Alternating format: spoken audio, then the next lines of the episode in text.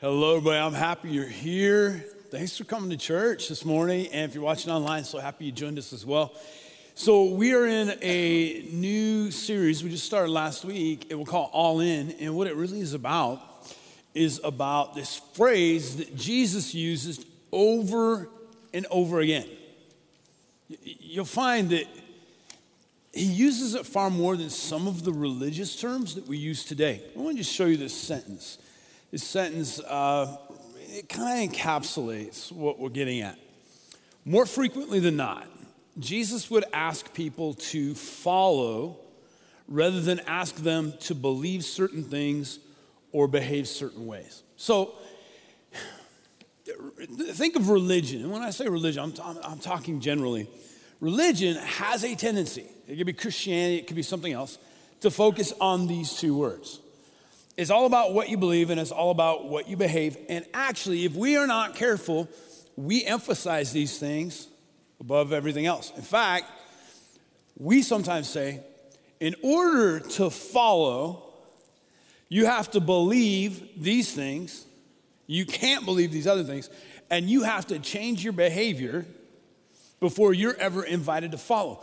But here's what Jesus did that drove the religious establishment crazy.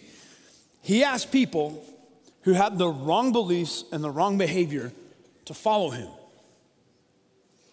Look at that.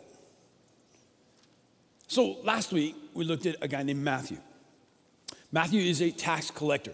He literally is a professional extortionist. He is working for the occupying Roman government. He's collecting taxes, he's taking from people. He's got all the wrong beliefs and all the wrong behaviors. And what does Jesus say to him? He does not look at Matthew and say, okay, Matthew, we need to talk. You believe that people are just a commodity. You believe that people have no value. You believe that your wealth, your personal comfort is of highest importance. Matthew, you steal from people. You need to get a new vocation. Instead, what does he do? He looks at Matthew, who's actually sitting at his tax collector's booth, taking money from people. And Jesus says, Follow me. Follow me. Now, why can Jesus do that? It's because of this. Religion, complex religion, always says, here's how you change. You begin to believe the right things and you begin to behave the right way, and eventually external things work their way into your heart and you'll become a different person. But Jesus presented it this way He said, just begin to follow. Just begin to follow. Don't get me wrong, these two things are important, but they're secondary. As I follow, my beliefs begin to reorient themselves. As I follow, my behavior changes. Not because I feel pressured that if I don't have the right beliefs and behaviors, God could never love me, but because as I follow, I realize that I am loved. As I follow, I realize how magnificent He is, and I want my beliefs and I want my behaviors to align with Him. Let me give you an example. This week I was away. Uh, for the last three years, I've had this fun opportunity to film a, a TV show for the Outdoor Channel. And so I was away, and we've got you got camera crews there and production people. It's just a great time. But one night I'm staying up late, and I'm talking with one of the young men there, and somehow our conversation moved to just spiritual things they never quite know what to do. You know, it's like on this TV show, it's like country music artists and NASCAR drivers and a pastor. Like I, one of these things is not like the other, right? Uh, and so he's like, So what do you do? And I tell him, Well, I work at a church. And we start talking. And then I ask a question that I ask a lot of people. I just say, Tell me about your spiritual journey. It's non threatening. And he began to talk. And this was his story. I, I, I bet he's mid 20s. He said, Well, I grew up going to church all the time. He said, but I never understood it. And I just tuned out. And he said, The good news about Sunday is that when church was over, our family went out to eat. And so I would just sit there and try to get through it so that we can go out to eat. He said, It just didn't make any sense to me. I, I didn't understand what was happening. But he said, I'll tell you something that's different. I've moved away from my hometown. He said, I'm living with my girlfriend, and my girlfriend and I have been going to a different type of church he said, I'm starting to wonder if I missed something growing up. So I'm, I'm starting to like ask questions and wonder if there's really something to this. And I always just thought it was, it was kind of like going to school. You had to go to church, they're just expected of you. We said, now we don't go all the time, we'll go once or twice a month. But it gives us things to talk about, and we're beginning to wonder what we believe. Okay, so it's just him and I. It's late at night. I have an opportunity because his next, next question is, What should I do? Okay, the religious part of me says, Did you say you're living with your girlfriend? Right?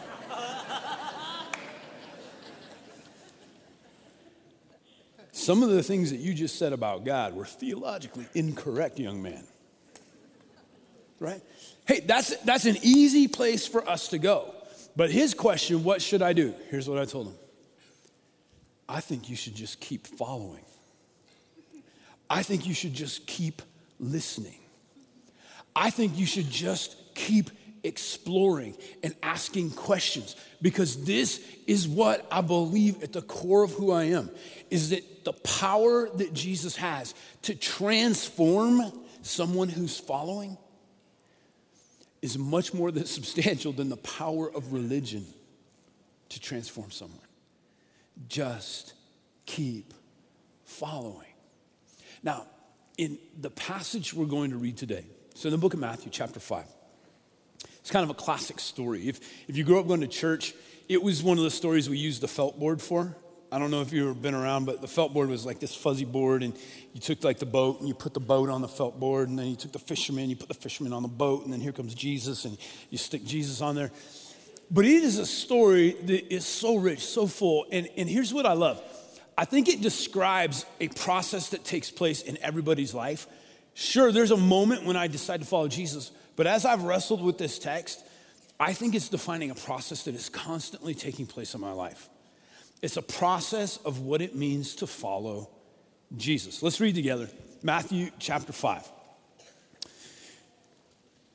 One day, as Jesus was standing by the lake of Gennesaret. Now, Gennesaret is another way of saying Lake of Galilee. Now, before we go any farther, I just want to show you a picture of the Lake of Galilee. This is the setting.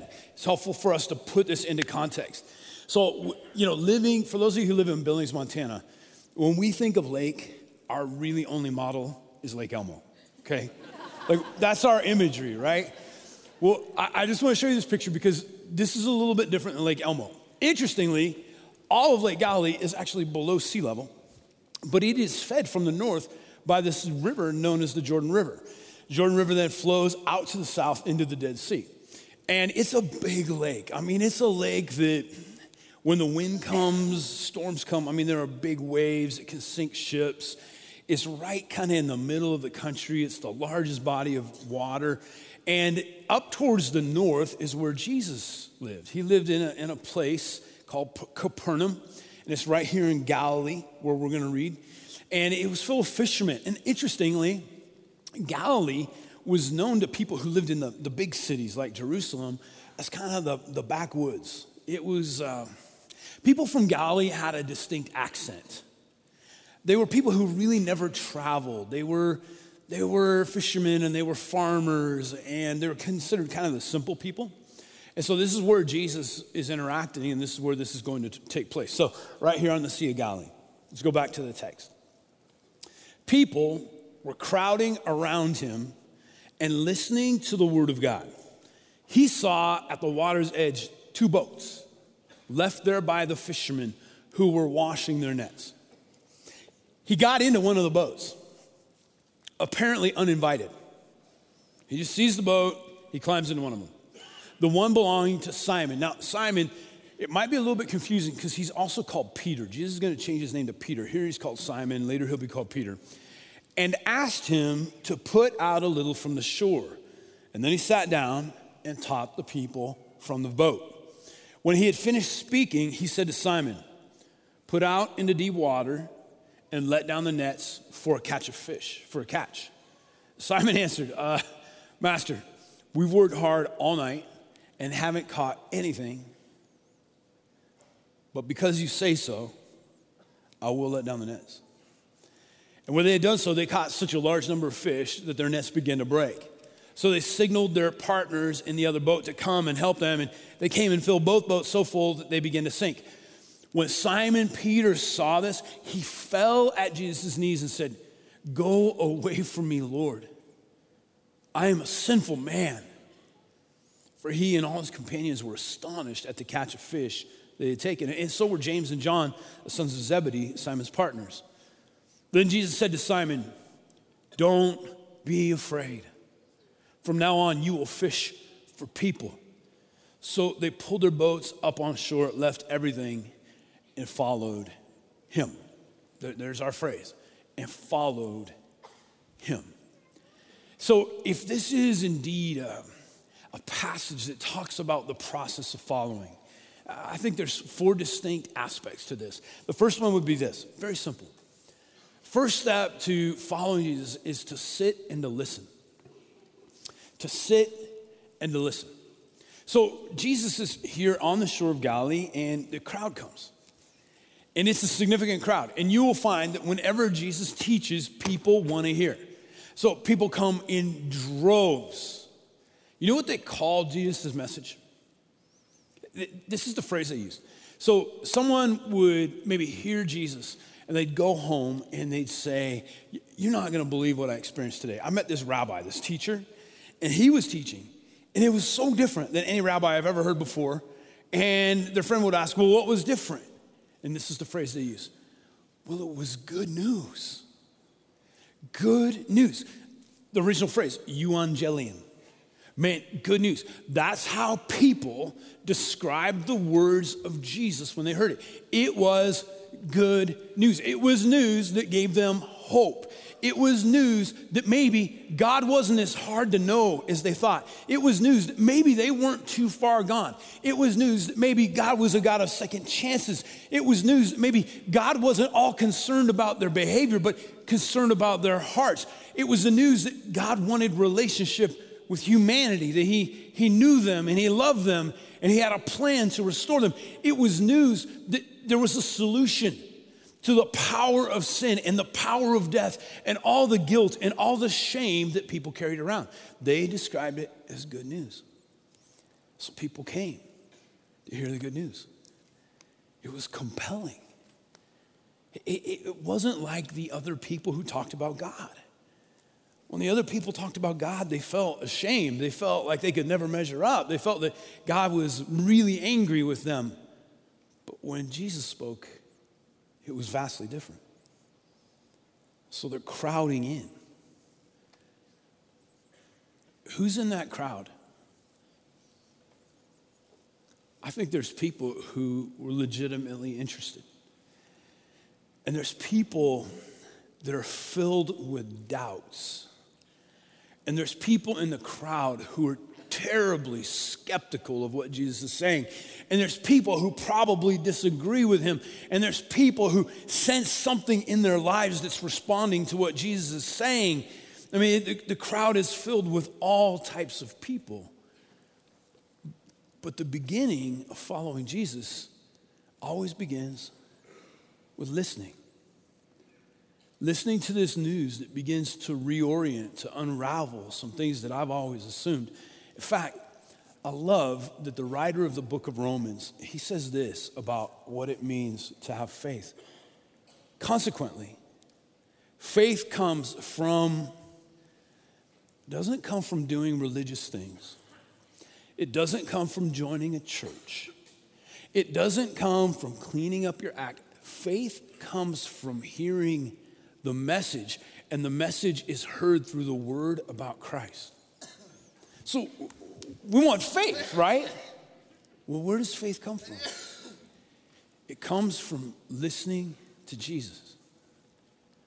With my doubts, with my skepticism, with my uncertainty, with my belief or my lack of unbelief, uh, just listening. People crowd in because they wanted to hear. And as Jesus spoke, something began to build in them that maybe there is an option. Maybe there is a God that loves me. Maybe I could begin to trust this God.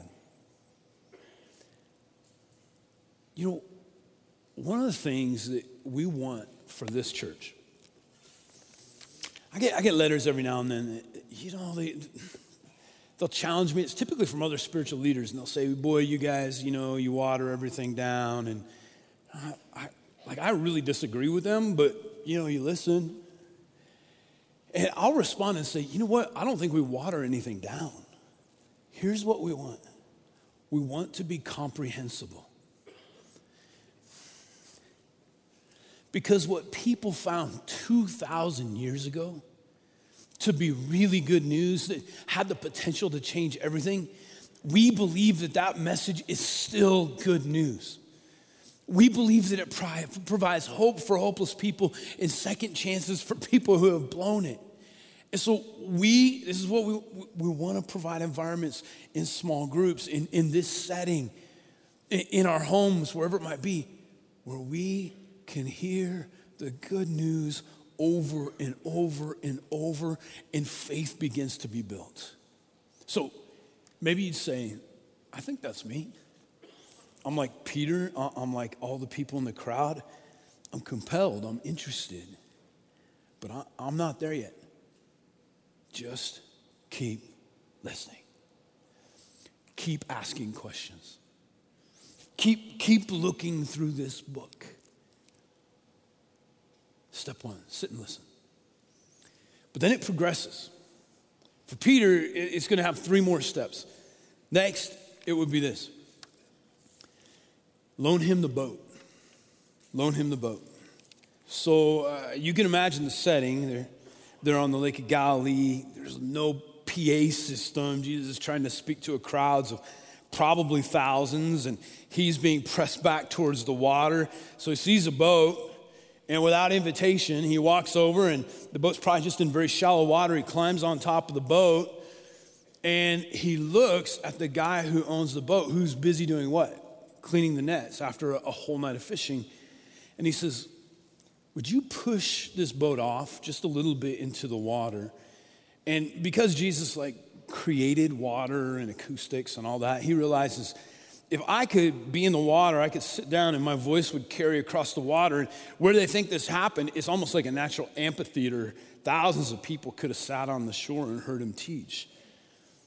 All of a sudden, Peter is asked to do something besides sit and listen. Jesus jumps in his boat and says, Would you just inconvenience yourself a little bit? And would you let your boat would you let what, what represents your vocation, would you let me use it to talk to people? See, here's, here's what Jesus does Jesus has this tendency to begin to get involved in my business, right? North America is kind of the mindset, the worldview we have is this has been with us for thousands of years. It's actually Greek in its orientation. We kind of think, well, here's the spiritual realm. That's one world, and people believe different things, but this is the spiritual realm. But then it's separated. Here's the natural realm. And in the natural realm, this is where is real life. This is where we work. This is where we bleed. This is where we're sick. This is where we achieve. This is money. This is all those things. And we tend to kind of separate them. There's the supernatural world and the natural world. And here's what Jesus is going to do He's going to be continually stepping across this fabricated line, this line of demarcation that we have mentally between the spiritual and the natural. He's going to step into people's business. So we typically would say, Well, Jesus, I like listening to you, and if what you're saying is real, I, I, I would like that, especially when I die. Like, sounds good. But Jesus isn't content with just staying in the spiritual realm. He starts to step over. And for Peter, he steps directly into his vocation. His boat is what he uses to make a living, to provide for his family. It's stepping into his financial life. It's stepping into, this is, this is where Peter is the expert. Jesus steps onto the boat. And here's what I find Jesus is always stepping into parts of my life that I haven't necessarily given him full access to. So, this is what Jesus will do. You're listening, you're like, that's nice. Boy, that's a compelling message. And then suddenly Jesus is like stepping into your financial life. You're like, what? Uh, I got it, Jesus. I'm saving. Like, I'm responsible. I don't need you here. He's stepping into your relational life. No, no, no. I know how to do relationships. Yeah, I figured it out. He's stepping into my attitude, my hobbies. He steps into my morality, my ethics, my sexuality. And we think, oh, no, no, no, you just, you stay over there and keep telling me good news. I like that. And Jesus says, but there's more. I want to step into the areas of your life, and I'm going to ask you for a slight inconvenience. Would you allow me to use your life as a platform? Would you give me access to the things that are yours? Jesus steps in to our lives, into our worlds. And he suddenly he cares about what's happening inside of me. He cares about what I value. He, he brings his interruption. That leads to this third step. And this is where, for Peter, progressively, everyone is a little bit more challenging. Third step is this Peter's invited to take Jesus fishing. So after Peter has let him speak from his boat, and I think, boy, that's very generous for you, Peter. You let Jesus step into your life. Jesus is done talking, and he looks at Peter and he says, Let's push out into deep water, let down the nets for a catch of fish. Okay, now there are so many things wrong with Jesus' plan, numbers of them, okay? Here's the first thing He says, for a catch of fish. Listen, anybody, anybody who fishes, you never promise anyone they're gonna catch fish. Like that, that's, that's terrible. You always under promise, over deliver. But Jesus says, we'll go out, we'll catch a lot of fish. Um, I have a, my friend Randy Zicker. I always, he has this phrase. He fishes a lot, and we fish together. I'll say, How was fishing? He, he'll always say, Fishing was good, catching not so much, right? he has a distinction between fishing and catching because there really is a difference. So, what else is wrong with this? Jesus is a rabbi, a teacher, but we're also told that he was a technon, technon in the Greek language, which meant he was a, a worker with his hands. Okay, worker with his hands. Now, a lot of people like were taught that Jesus was a carpenter. Really, in first century Israel, there really weren't any carpenters. There was just no wood. Everything was made out of stone. So the point is that Jesus was a builder, probably used a lot of stone to build different things.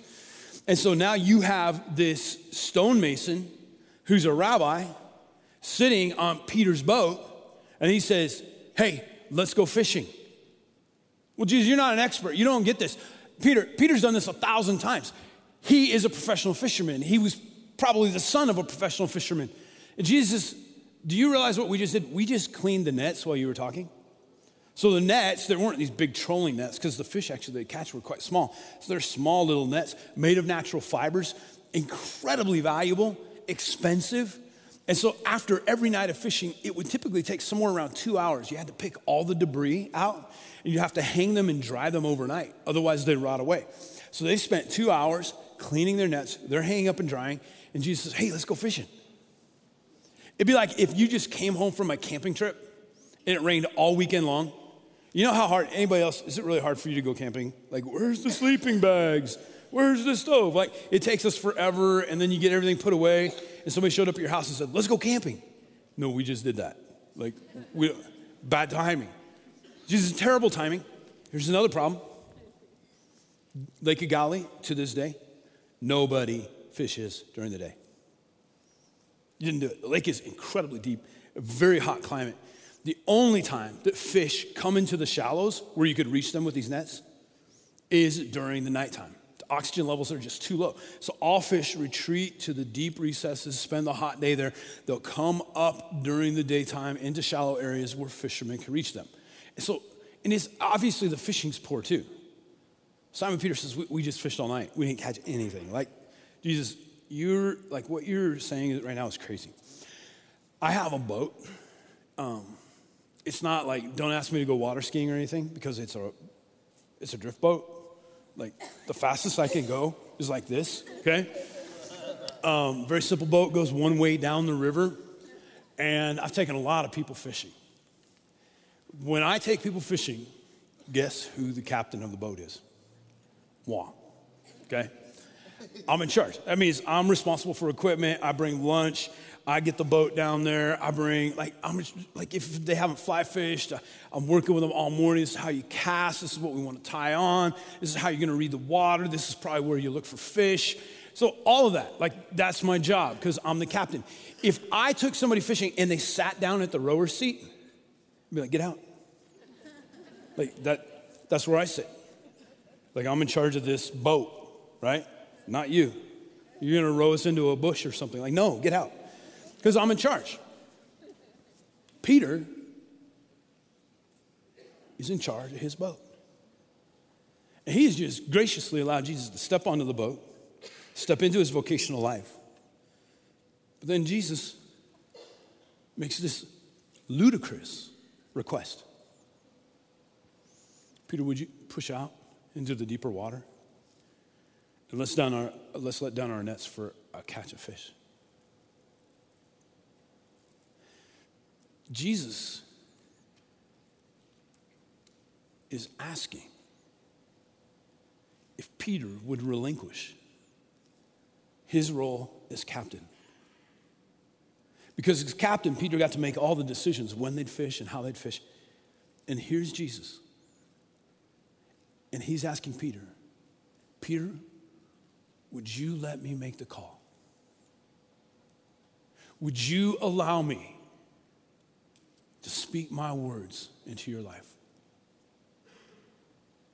And Peter has to decide this Can Jesus be trusted.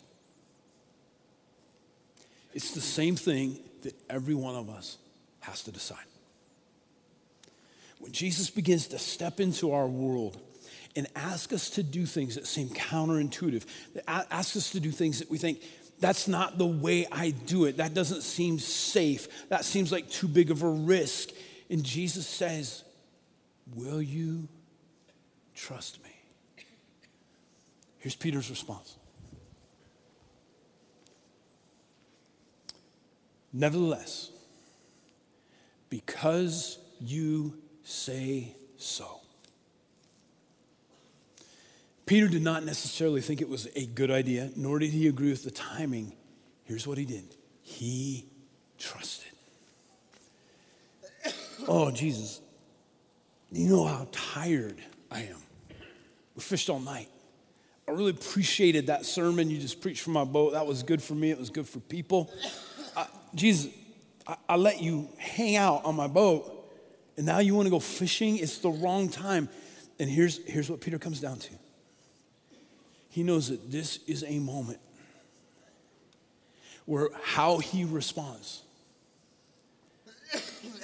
it's going to change the outcome of his life. So he says, Because you say so, I don't understand, but for some reason, I'm going to trust you. I've listened, I've built faith, I've allowed you into my life, and now I am going to do something that I've never done before, I don't agree with, but I trust you because you say so. So, for every one of us, there are these moments, there are these days when Jesus starts coming into our life deeper and deeper, where I am terribly uncomfortable. But this is my phrase because I trust you, because you asked me because I love you. Do it. Do it. Here's, here's the fourth and final step in Peter's life it's a reoriented life. A reoriented life. So, Peter, uh, Jesus said they'd catch fish, right? And they, they sure do. It's a huge catch of fish. The other boat loads up. They're both about sinking. What's Peter's response? Simon Peter falls. Is, he's at Jesus' knees. So imagine the, the commotion, fish are flopping, the guys are celebrating. But Simon Peter has a completely different experience. He falls and he's at Jesus' knees. Imagine the vulnerability. We, we don't do this, but in the ancient world, you'd fall to your knees in front of royalty. If you were a king who had been conquered, you were forced to come into the conquering king's courtroom and you fell on your knees. And so here's, here's Peter. He falls on his knees, he's grasping Jesus. And what does he say?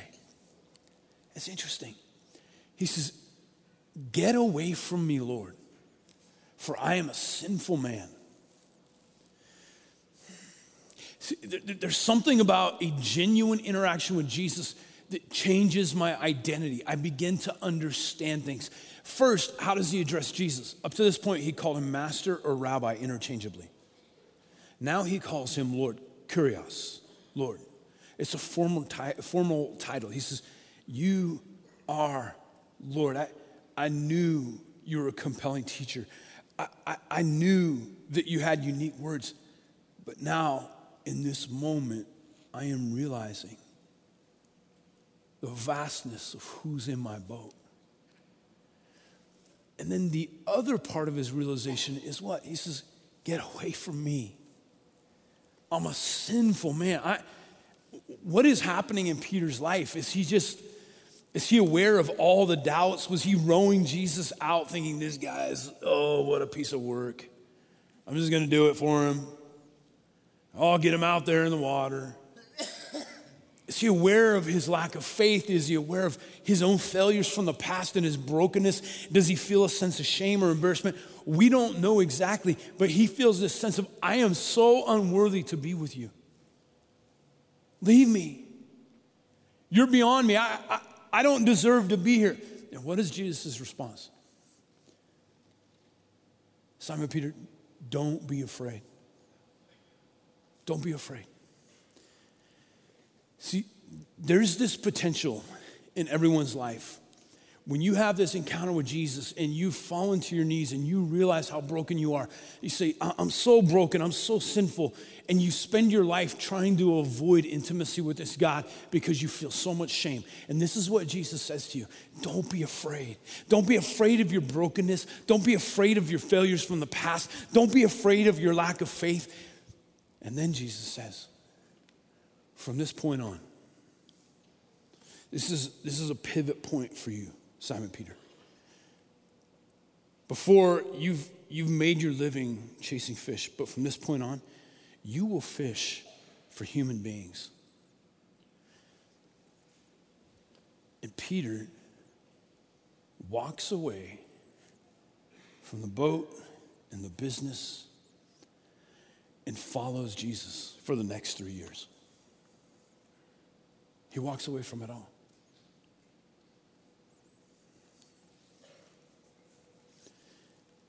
Where are you at? Where am I at? Maybe you're early and you've just, you're sitting and you're listening, and that's why you're here, and we're so grateful. But faith is building, and you, listen, I'm gonna warn you, you better watch out because Jesus is gonna start to step into parts of your life that you're not ready for. And you're gonna have to decide what to do with him. Maybe you've been following him for many, many years, and here's the problem I always think I'm fully surrendered but I'm not. year after year, I'm like, oh, really? Oh my God. Jesus will be stepping into parts of my life that need to be surrendered to Him. I want to show you a picture in closing. Some of you probably recognize this. Anybody been to Rome? St. Peter's Basilica. One of just, you know, Look at extraordinary. Look at how many people are there. It's the head of the Roman Catholic Church. It's, it's where Peter, who eventually, the same Peter we're talking about, he becomes the leader of the Christian church after Jesus uh, leaves the planet and he makes his way to Rome. He's killed there. And so, where he's at, they, they bury his body and they say, We're going to build the basilica. It was an extraordinary, I think it took something like 135 years to build. Some of the most famous artwork in the world is inside. What if, what if, what if Peter had said, uh, Jesus says, take me fishing, and Peter's like, no. Listen, another day, we're coming back tonight, meet us tonight. What if Peter just would have said, Jesus, listen, Like, go build something. That's what you're good at. Let me decide when we fish. Jesus, what if Jesus would have said, No, no, Peter, seriously, this is a big moment in your life? Peter's like, Nah. Jesus shows him this picture. He goes, Peter, trust me. You seriously want to take me fishing? Because if you do, that's your future, buddy. That is your future. They're going to build this magnificent place in your honor. How many little decisions do you and I have? And it hangs in the balance. And I can either say, no, not now. That doesn't make sense. Or I can say, because you say so.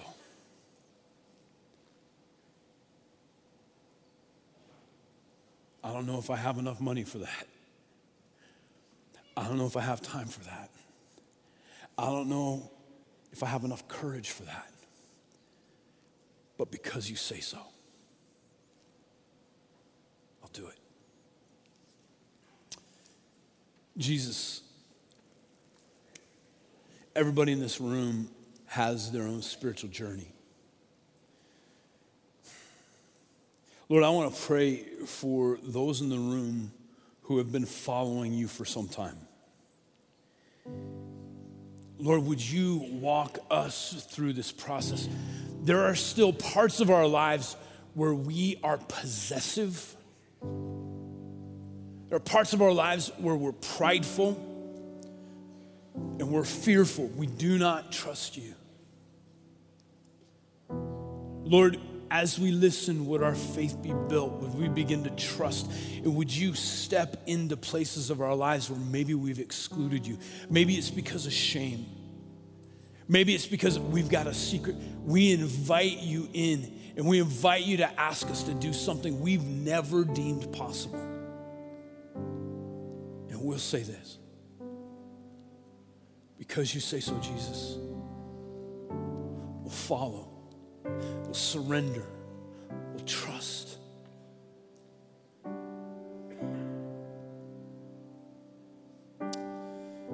And then there are those of us who are listening right now. And we, we're in the crowd and we're listening. And there's something incredibly compelling about the message of Jesus. It's really good news. And we're being stirred and I think the invitation right now at this moment is this it's an invitation to follow. If this is your moment where you know it's time to move from just a listener to become a follower, it's a profound movement that changes your life. If you're ready to do that, to say, Today, I want to follow. I want to begin the process of surrender. If that's you, would you just boldly raise your hand wave it at me and catch my eye? Yeah, absolutely, right there. It's a new day for you. Yes. Yes, sir. Both of you men. You're His. He loves you. He forgives you. Yeah. Both of you guys right here down front. Yes. Ladies, you're His. You're forgiven. You're made new. Yeah, I see your hand as well. Right over here. Yes. You're here. Yeah. Right in the back, absolutely. If you're in the balcony, will you wave at me if that's you? Yeah, okay. All right, you mean it right there, don't you? Absolutely, yes. Yes, yes. Beautiful. Absolutely, I see your hand. Yes. You are made new. Okay, right here, yeah. Beautiful. And here, yes, sir. You're His. You're His. Everybody, would you open your eyes and would you just give a round of applause to a whole bunch of people who made a very profound decision? Mm. Love it. I love it. Now, for those of you who raise your hands, this is the beginning of a journey. I want you to know this is your spiritual birthday. Everything's made new. There's a Bible that is free. I want to get in your hands. It's at the Welcome Center. There's also a way to jump into groups, go back there and ask questions. Everybody else, be the hands and the feet and the mouthpiece of Jesus and follow him wherever he leads and just say, because you say so. If you need prayer for anything, there's people you can trust up front. God bless.